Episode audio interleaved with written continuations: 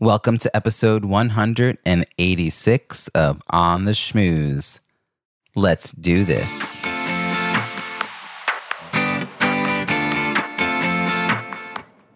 Welcome to On the Schmooze, the podcast that highlights talented people from different fields, explores how they built strong networks, and overcame challenges on their way to becoming successful leaders. Now, here's your host, Robbie Samuels. Due to an abundance of caution, we're canceling our event. All over the world, event organizers have had to make the difficult decision to send this message. 76% of people surveyed said that networking was a top driver for why they chose to attend a live event, according to the International Association of Exhibitions and Events. How do we keep networking if live events are being canceled, postponed, or becoming virtual events? This necessary response to a global pandemic is an opportunity to create a strategy around networking that will benefit you now and when life gets back to normal. Because while 76% of people say that networking was a top driver for why they chose an event, they didn't likely have any strategies in place to help them actualize those intentions. Whether your upcoming event was canceled, postponed, or moved to a virtual format, you can be intentional about how you build stronger connections within your industry and within your community. One, reach out to someone you would have seen if the event hadn't been canceled and invite them to join you for a virtual coffee chat.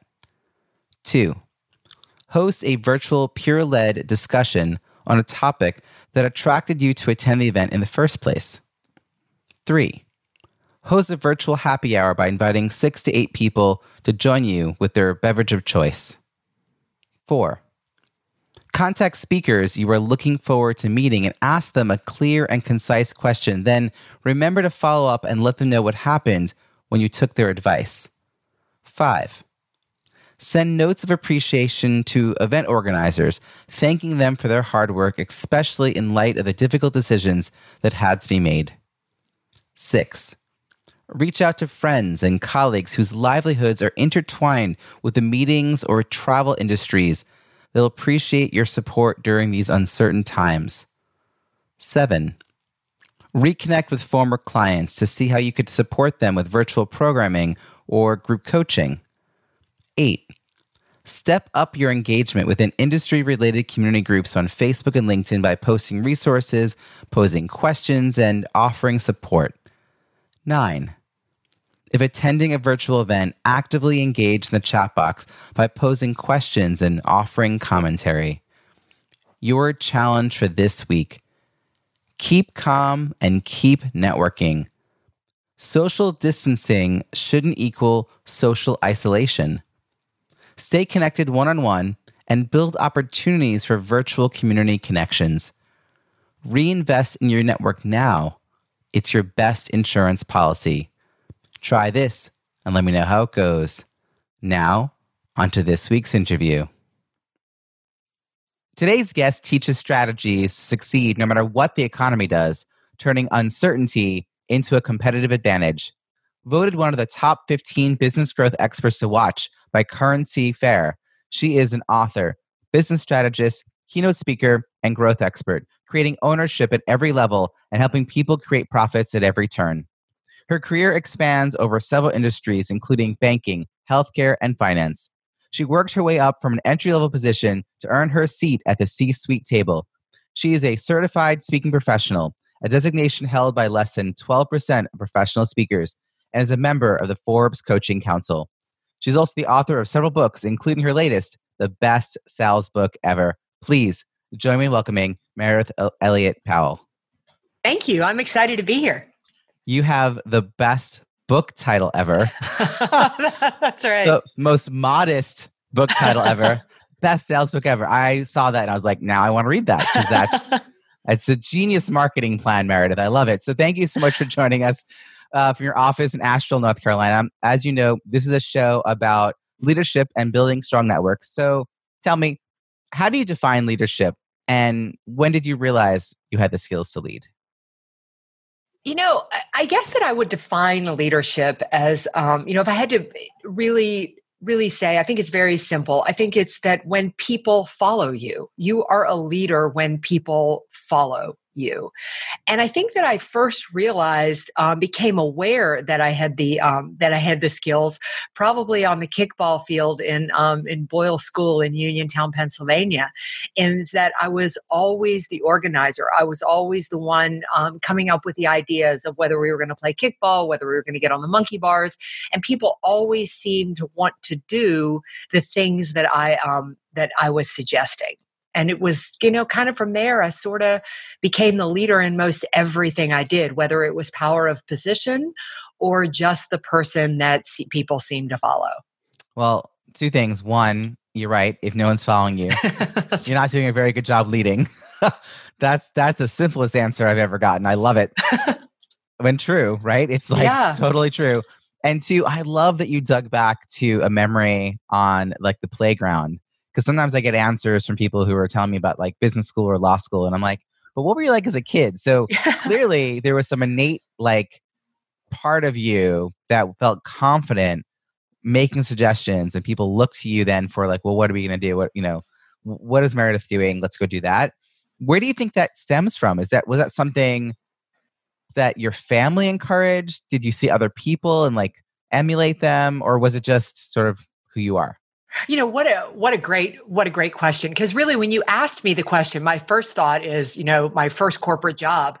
But then but then I really started to think about it and not that I not that I knew I was aware of it but my natural leadership tendencies definitely started coming out of there. Uh, but here's where I think it came from. I was not raised to be a leader in the traditional sense that we um, that you would be taught to be a leader.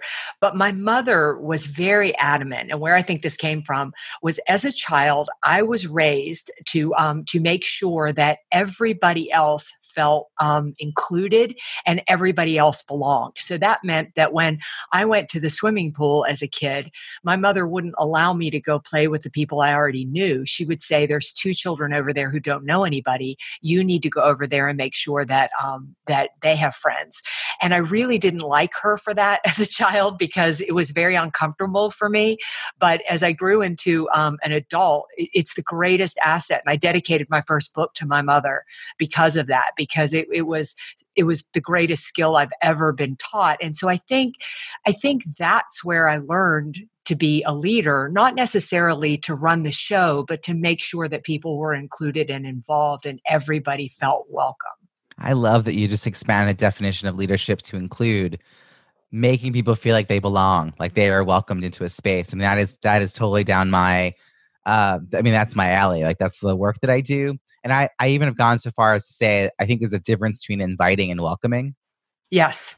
You know, people might have been invited to the pool, but then mm-hmm. they got there and they're just sitting there and don't know anyone. They don't right. feel very welcome there. So what a gift your mother gave you, but I can also imagine what a pain that was yes. as a kid. And I'm now trying to imagine this because I have a two and four year old. I'm like, hmm, can I instill that? I mean, like that is what I would want them to know.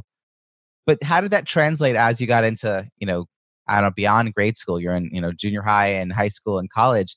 Did you continue to have that awareness of others who didn't feel like they were sort of invested in the space and they were kind of hovering around the edges? Yeah, it's it it is um it was you know it was so ingrained um in me and I would really encourage you to do it with your young children because it's um, it is the basis of my entire career and and my success. If my mother had not ingrained that in me, I'm not sure where I would be.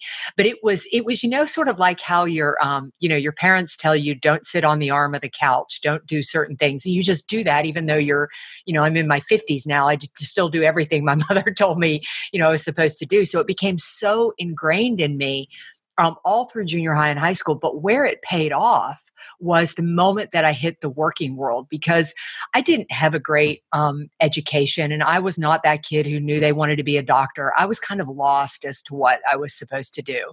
But what that skill taught me and what it gave me was that all I ever did was walk up and introduce myself to people and make sure that people felt that they could join our team, they could join our circle of people we're talking to. And that has led me down a path my entire life of meeting fascinating people, making unbelievable connections, and opening doors I never could have opened with traditional methods. Wow, that's so such a powerful testament that what I'm preaching works. Yes. like yes. I yes. want to just like this is an audiogram that I have to do. You know, it's like, oh, this is amazing. I want people to know this works. And that really you just you were inviting people in and that led to all these opportunities. You weren't going to them wanting something. No, um, you know that was. Um, I, I mean, I'm. I, I, very much believe what you believe, and I, I always say to people, if you build your network, you will change your life. But the way that networking was ingrained in me was that you were always supposed to give. That networking isn't about getting, um, and that was, and that's true. That's that's valid. Now I've changed changed my tune a little bit in the end. I mean, you need to do some things to work your network and stuff, but but the way that um, I think that it worked for me so well, and it has because I truly was taught to go at it genuinely, trying to make people feel comfortable and to feel um, uh, you know a, a, part of that that it wasn't um, that it wasn't off putting. I imagine this is actually then part of your leadership style and why people are drawn to you and whether you had the title or not people were willing to follow you because well they felt welcome to I, I, I would definitely agree with that. I would think it's because, um, you know, when you when you learn to give first, whether you're networking or whether you're leading, what you're doing is investing in other people before you ask them to invest in you. And if you invest in other people first, people are just going to be drawn to you, right? I mean, we all love going to that party and sitting next to that person that asks us a million questions about ourselves, and we hate sitting next to the person who talks about themselves. So it's um you know, so I do think that it I think it creates natural followership because people see their ideas and um, come to fruition and they feel like they matter. Yeah, being seen is yeah. such a big, a big important piece of this. Yes. So, um, as you're uh, developing, you know, you said you were a little lost going into college. How did you land on a career path? Like, looking back, does it make sense? But maybe as you're on the journey, less so. Um, it makes no sense looking back. oh, interesting. um, but it's um, but but in the sense that I can see the red line or the through thread or whatever um, whatever uh, you know whatever people um, uh, call it is that um, what has happened what basically happened in my career i didn't i mean i got out of college and was just basically looking for a job and um, I landed a job in travel and tourism, and my job was to convince people to come to Myrtle Beach, South Carolina, to go on vacation. It was not a big challenge, but it was um, it was in that role that I started to learn about business and learn how businesses work, and that led to a job in healthcare. That led to a job in um, financial services. That led to what I was doing to what I'm doing now. But the through thread and the thing that everything has in common was I was always incredibly involved in my community and my in- industry, and I was well networked. And because I was well networked, people knew what I could do. They'd seen me in action, and that would open another door. So, what a fascinating array of industries yes. that you've moved through. Uh-huh. What was the kind of work that you were doing as you made these shifts? Yeah, so I worked in um, when I worked at, at, the at the Myrtle Beach Area Chamber of Commerce. I worked in uh, my job was to do the um, publications and public relations. So I was doing some writing and and um, you know some uh, some radio work that type of thing. But when I got into healthcare, I got into healthcare to build referral networks for doctors. And the way I got that job was literally saying, "Look, I've done this all my life. I've walked into a room full of people. I have no idea who they are." Or um, or what they do and by getting people and connecting to them and getting people to follow what i do. So it was from um, my ability to be well networked that i got that job and then i was successful in that job and very well connected in in the community that um, the banking industry actually came to me and said you know we need more women in um, in banking. Uh, you're well known in the community. We'd like to hire you. And that led to an unbelievable opportunity. Um, i got that job when i was like 30 and by 36 i was writing strategy um, for the company. And simply just because i could I could come up with an idea and and um, and get people to buy in and get people to follow. Yeah, I mean, really, it's most basic. Your willingness to go over and say hello to someone. Yes. yeah, I mean, yes, it is. You know, I, I, I would, I would love to tell. Um, I always, whenever I speak or, or talk about networking to a group, I always say, you know, this is going to be so helpful for you. But if you would like your children not to live in your basement for the rest of your life, start taking notes because this is the key. Yes, it really is. Right. yeah. Well, so as you made these shifts, because eventually you left, when did you start focusing more on entrepreneurship and less so, you know, having a, a quote unquote job? Yeah. Um, like what what did what made you decide that that was something you wanted to do? It was my um, it was my 40th uh, uh, birthday, and um, 40 to me was just I always knew somewhere in the back of my mind that I wanted to go out on my own, and um, and I was having I mean just my corporate job was fabulous, and my um, my boss was amazing, and I had just gotten a promotion, and they walked me into the office and showed me where I was going to be sitting and what I was going to be doing, and all of a sudden something just hit me like I don't want to do this. I don't want to live in this town. I don't want to do this job.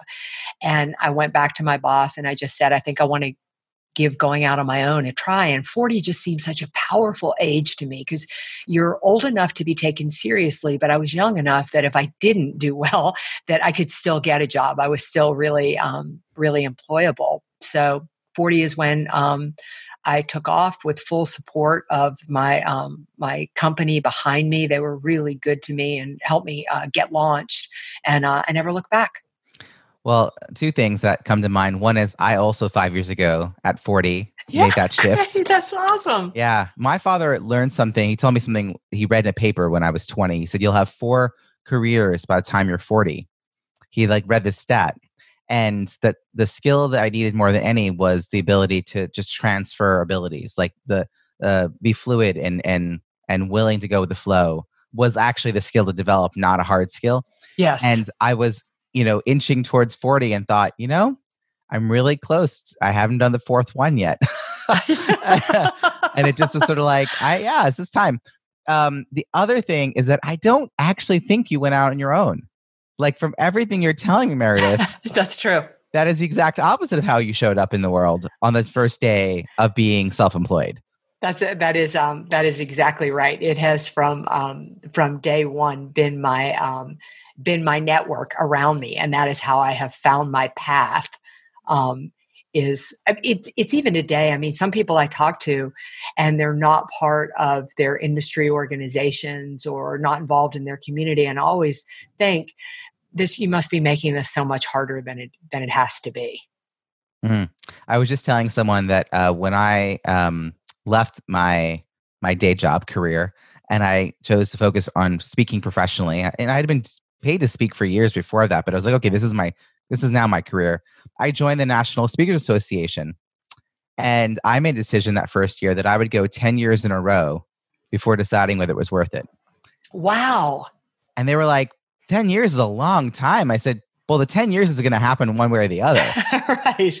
Do I invest in this network, and this community, and this knowledge, or do I try to figure it out on my own and come to them later? That is, that is, um, that is really, really. I, I love this idea of because I was about I don't know, I was maybe four or five years in when I started to get a little discouraged. You know, it's um you're in and you know, people kind of have their networks and their groups. And I was thinking about letting it go when a friend of mine said, um, you know, you need to put you need to put more muscle into it. You need to to do more and you need to expect less out of it. I kind of lost my way in that. And boy, she was so right because everything just shifted um, for me after that. Yeah, I mean, I see that you got your CSP, which is yes. a, a big deal. I love that you explained to people what a big deal it is in, in the intro that you shared. It's, it's really important though because I don't think a lot of people understand that it's a it's an effort to to fill it out.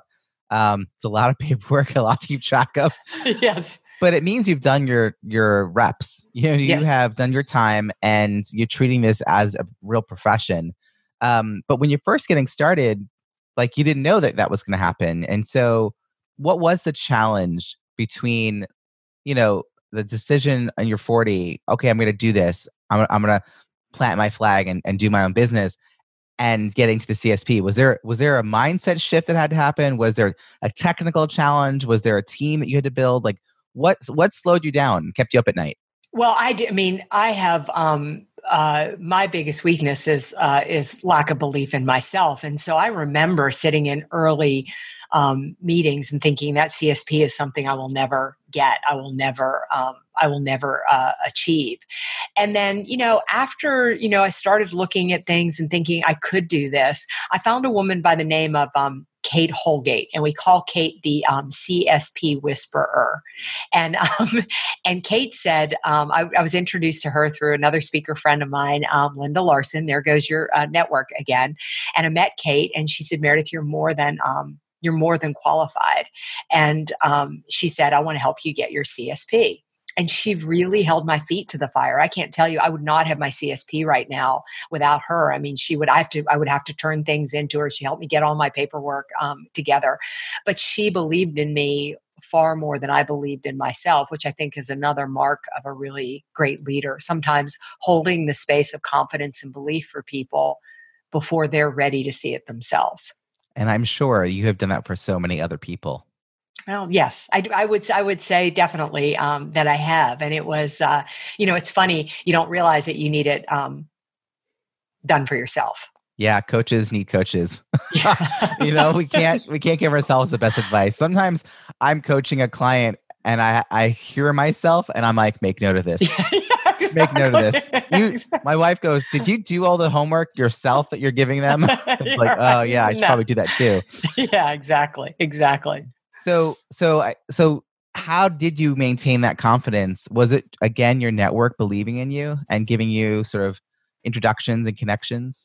Yeah, I would definitely um I would definitely say that that the network's been um been very important in, in the sense of um, like I was I was thinking tomorrow I'm going to have a call with a friend of mine in NSA by the name of Kelly Swanson. Now Kelly was my very very very first friend um, at NSA, and she's an unbelievable master to- storyteller and just really successful um, in the industry. And of course, we were both starting out at the time, but Kelly's always been attracted to me for my business sense and the things that I can put together from a sales perspective. And I've always gone to her for help in crafting keynotes and stories and things. And I say that um, uh, to, to help people understand that in building your network, think about the assets and things that you bring to the table and what you can help other people with.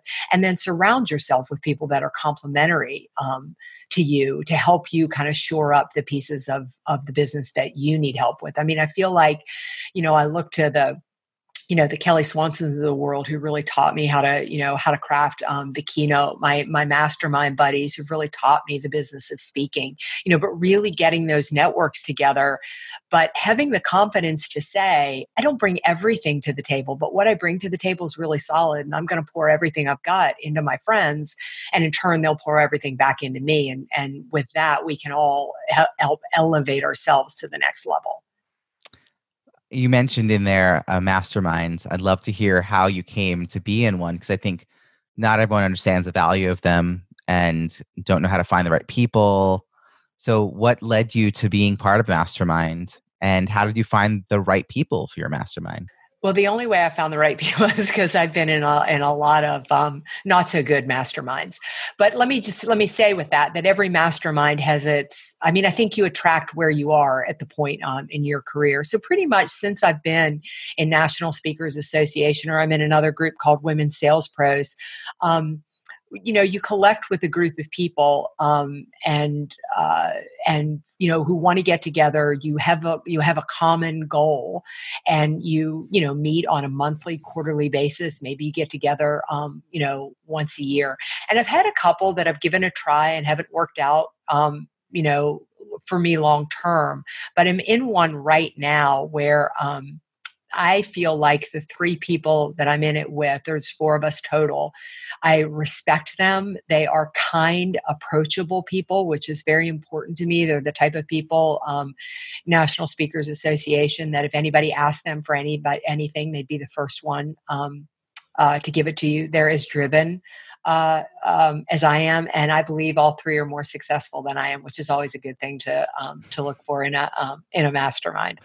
Yes, there is a little bit of competition of wanting to yeah. to get better and to, yeah. to be surrounded by people, and they probably think that of you. You know, it's like it's wonderful when you're each uh, supporting each other in that way and appreciating each other's uh, efforts. Absolutely, that's, that's really wonderful. So I am so curious about your habits and practices, in particular around nurturing and sustaining your network. Not, I mean, you have your close circle of friends, which you clearly like have connections with and maintain connections with. But what about that second and sort of third layer out? The maybe the people you only see once a year at a conference, or you worked with five or ten years ago, um, but you haven't had a reason to see them a lot recently. So, yeah, do you have any like habits, practices, philosophies around nurturing, sustaining that? Yeah, I'm I am I am obnoxiously disciplined around that.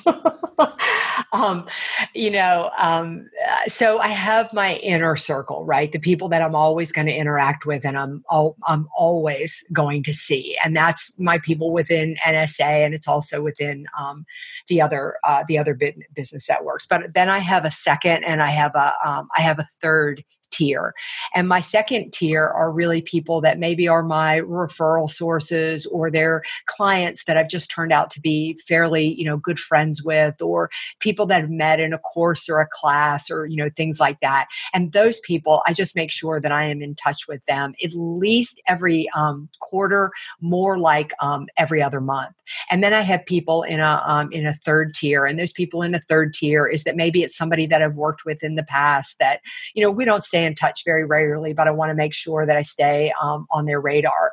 And those people, I call them my holiday people because somewhere around the 4th of July, I do something. And then somewhere right around the first of the year, I do something um, with, with, with those people, just reaching out, getting in touch, asking how they're doing, those types of things. About how many people are, do you think are in that third tier? Yeah, so in that third tier, there is. I can tell you. I can tell you exactly. In that third tier, right now, there's um, there's 57 and in that second tier there's um there's 60 so manageable. These aren't yes, hundreds and hundreds. See you're selective even though you have these these groups.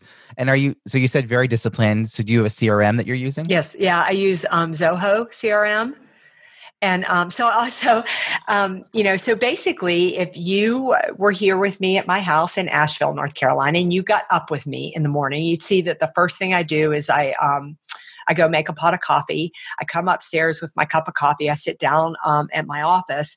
And after I meditate and read my goals, the very first things I'm going to do is I'm going to reach out to a couple of people just from a strict networking standpoint.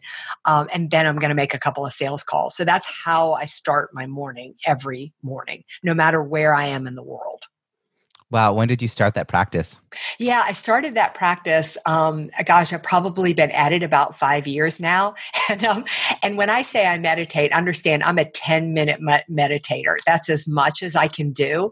But that may sound like a silly little amount, but I can really notice the difference if I don't start my day that way so um so that you know that in that whole morning routine um you know really really takes me no more than an hour Mm-hmm. all of it you know making reaching out on my network because either i'm going to reach out online or i may just write the phone number down and then when it's a decent hour of the day i might reach out and um, and call those people. Sometimes i send people a note or you know or a card those types of things. You are such a unicorn. You use your phone to make phone calls? I do. I and i still use the handwritten thank you note. Handwritten thank you notes. Yeah these are things that in a in a digital world you know in an analog world things like this uh, the the analog stands out when you're we're in digital world. So that's that's really great that you're doing that. Um, but is that a practice also taught by your mother to like write the thank you notes? So here's an here's another great thing for your children is that um, uh, we were not allowed to play with our um, Christmas presents or our birthday presents until we wrote our thank you notes. So we could open them, but we weren't allowed to play with anything until we wrote our thank you notes. And so, you know, here I am at the ripe old age of 56, and it is so ingrained in me to write a thank you note before I do um, anything. Again, I did not like I did not like this quality in my mother um, as a child, but as an adult, I am um, I am eternally uh, grateful. I mean, it's just just the the power of the handwritten note is um, is huge, and the ability to um, to easily and quickly send one out truly makes a difference. So you, when you're traveling, I imagine you travel with the materials to send notes. Is that like part of it? I Preparation. do. Yep, yeah. always always have them with me. I carry a um I carry a folder and inside the folder are always, are always my notes. Yeah, notes, stamps, a pen. I mean, yeah. sometimes it's about preparation even more than follow through, right? Like you might have the idea but not be able to follow through if you didn't have the materials. So yeah, absolutely. And you know, and I mean, you're so right because there you are sitting on a plane and you have 10 minutes before takeoff. I mean, it, you can you can really use small increments of time. You can write a handwritten note while you've got your coffee in the microwave.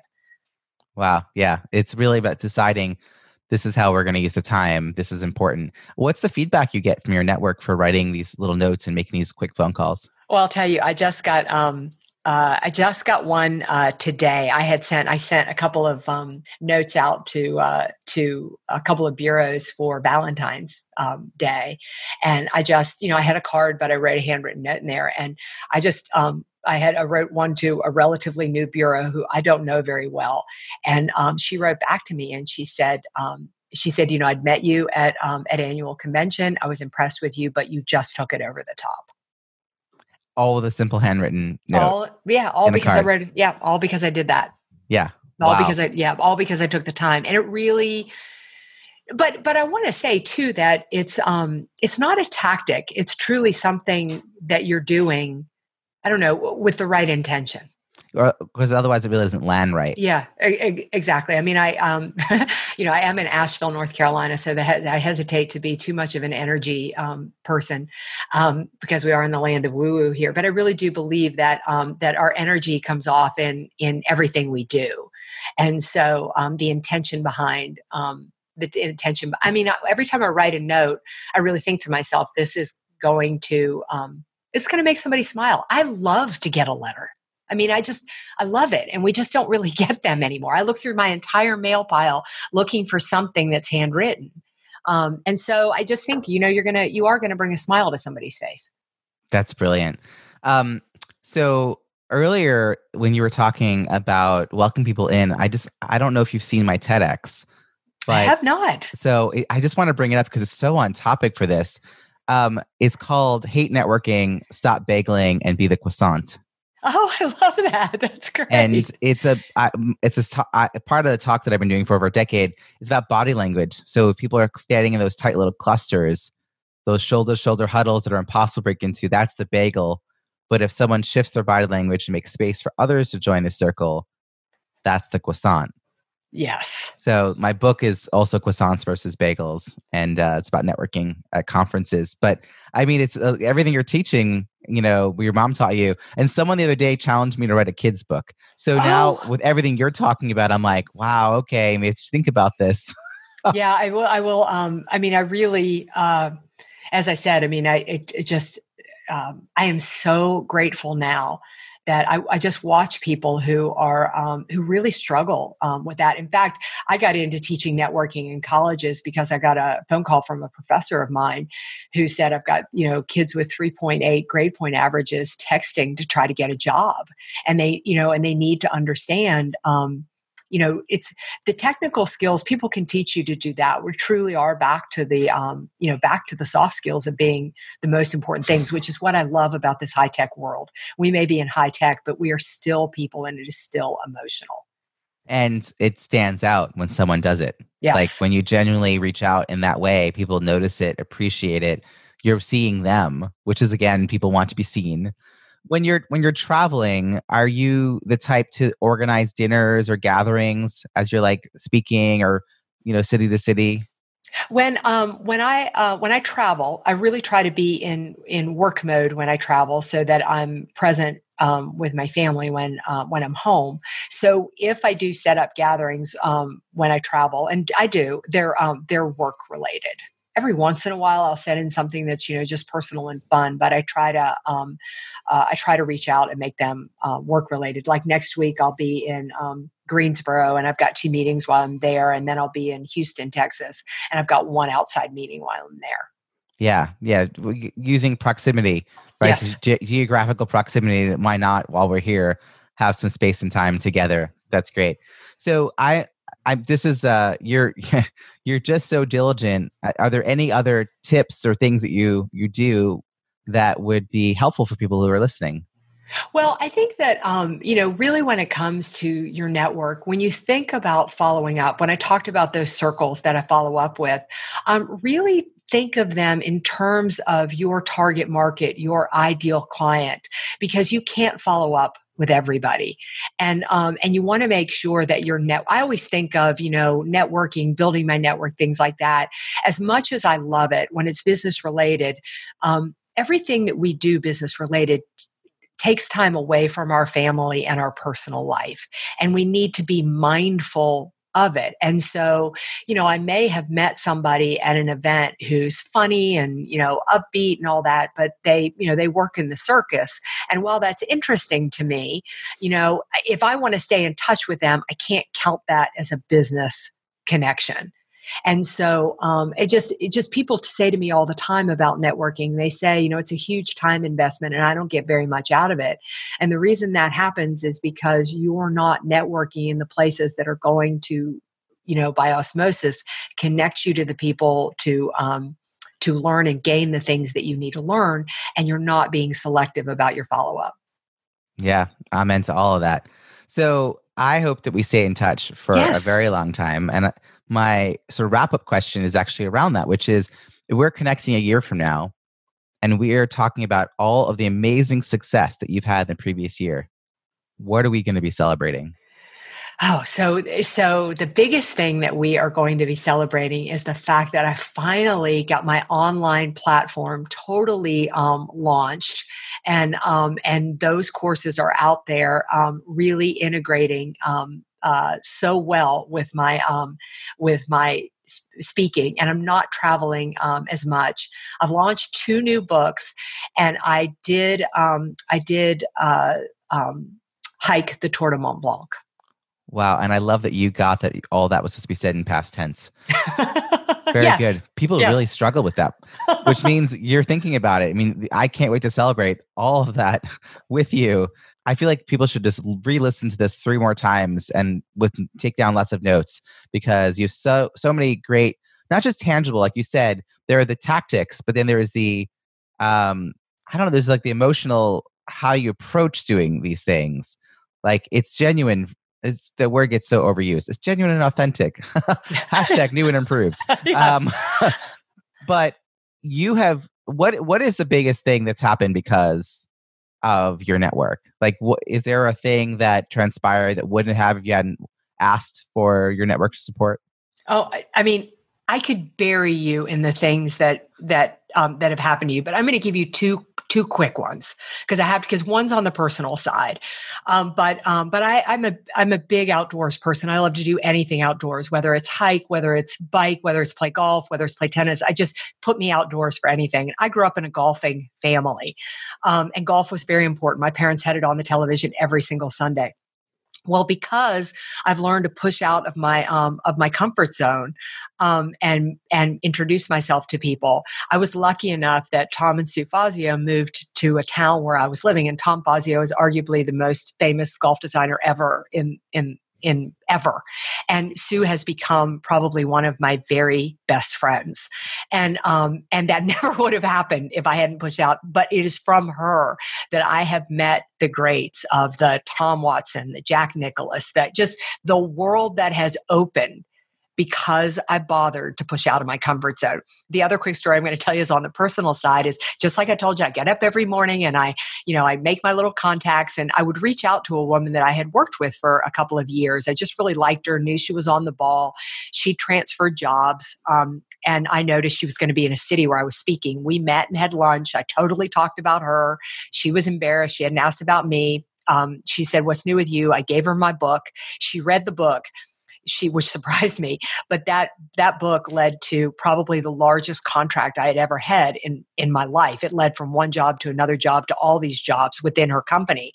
But on top of that she shared it with a friend of hers and um, who worked for a company in hawaii. And for two years i was paid to go to hawaii every other month all simply because i reached out and took somebody to lunch. Wow. Yeah Okay, so I I have something that I've been working with my clients on, and then now I'm not. This is gonna be required listening for them. I asked them to make a list of hundred people that would recognize their name and that they would like to hear from out of the blue. And sometimes there's a third criteria of like a specific industry or focus, right? But based on where they're trying to go in life. Um, and they've started, you know, I was like, and then reach out to them, like just re- reconnect. It could be someone from 10 years ago, college, whatever. And they're starting to see these trickles of success because rekindling those long dormant connections is so much easier than trying to establish a new trusted connection from scratch. Absolutely, and it is, and it, you know, it, it, again, you're just bringing a smile to somebody's face when you, um, when you reached out. I shared the stage with a woman um, a couple of years ago, and she'd fallen off my radar. I just loved her. She used to be head of um, all the customer service training for the Ritz Carlton, and now she's moved over and she's head of that for NetJets. And she'd fallen off my radar, and I I came across her contacted my contacts the other day. I just reached out and said, "Oh my gosh, I cannot believe I let you fall off my off my radar. How are you doing? I'm going to be in Ohio in a, in, um, in a couple of months. I would love to grab some coffee. What are you up to?" I did it with another woman I shared the stage with probably four years ago and she's going to be in Atlanta. I'm going to be there in May. It was kind of, I went back through these things. I'm like, how did I let these incredible people go? But it gets people smiling. It's all you have to say is, I can't believe I dropped the ball. I'd love to connect with you again. Yeah, it's not hard. It's so it's funny how hard. it's funny how scary everyone makes it out to be. But if you're on the receiving end, you'd be yeah. like overjoyed to hear from someone out of the blue like this. So this has been amazing. I am thrilled that I had you on. We have to do a shout out to Mary Kelly. Yes, we do. We love Mary, Mary Kelly, Kelly. That uh, you're on this show as well. So we'll, we'll refer people to go listen to her episode as well. So, um, last question, which is how can people find you and follow your work? Well, I really do hope that people um, follow, reach out to me because I really am a big believer in networking. And you can find me at my website, which is valuespeaker.com, just the words value and speaker.com. And of course, on all the social networking sites. I tend to live a little bit more on, um, on LinkedIn, but if you reach out, I promise I'll respond. Fantastic. We'll have those links in the show notes as well as links to all the books that you have, including the best sales book ever. Thank right. you so much for joining us. Thank you. I hope you enjoyed that interview with Meridith. It's such a pleasure to speak with her and learn about her leadership journey. What is your key takeaway from our conversation? Something you'll put into action this week that you'll benefit from for years to come. Share what resonated with you in the show notes at ontheschmooze.com. Look for episode 186. That's also where you'll find all the links and resources from today's show as well as nearly 200 archived episodes on this Pinterest inspired page. Reach out and let me know which were your favorite interviews. Many people make a living within the ecosystem of large scale events and have been hit particularly hard as more and more events are canceled or have become virtual events. This includes the AV team, venue staff, hotel staff, wait staff at nearby restaurants, Uber and Lyft drivers, and lots and lots of other people who live paycheck to paycheck or gig to gig. Missing a gig means less money for the basics. My wife and I are committing a small monthly donation to the Greater Boston Food Bank in honor of these workers, and we invite you to support your local food bank if you can. Can't give a lot? Send them a few dollars and write an encouraging note on the donation form. Local food banks are going to have to step up and meet an increased need over the next few months. If you enjoyed this episode with Meridith, please share it with your friends and don't forget to subscribe so you don't miss next week's show. Remember, subscribing is always free. Are you a fan? That's awesome. I'd love to read your review on Apple Podcasts. It's easy to find our page at itunes.ontheschmooze.com. Thank you in advance and look forward to connecting again next week. We'll be interviewing another talent professional who's achieved success in their field or industry. I'll ask probing questions to get them to share untold stories about their leadership journey and how they built and sustained their professional network. Until then, have an amazing week.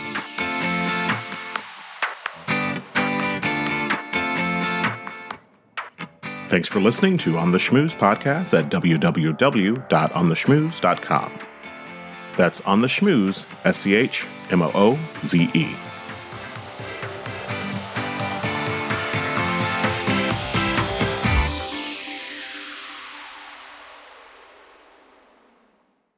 This podcast is heard along the Marketing Podcast Network. For more great marketing podcasts, visit marketingpodcasts.net.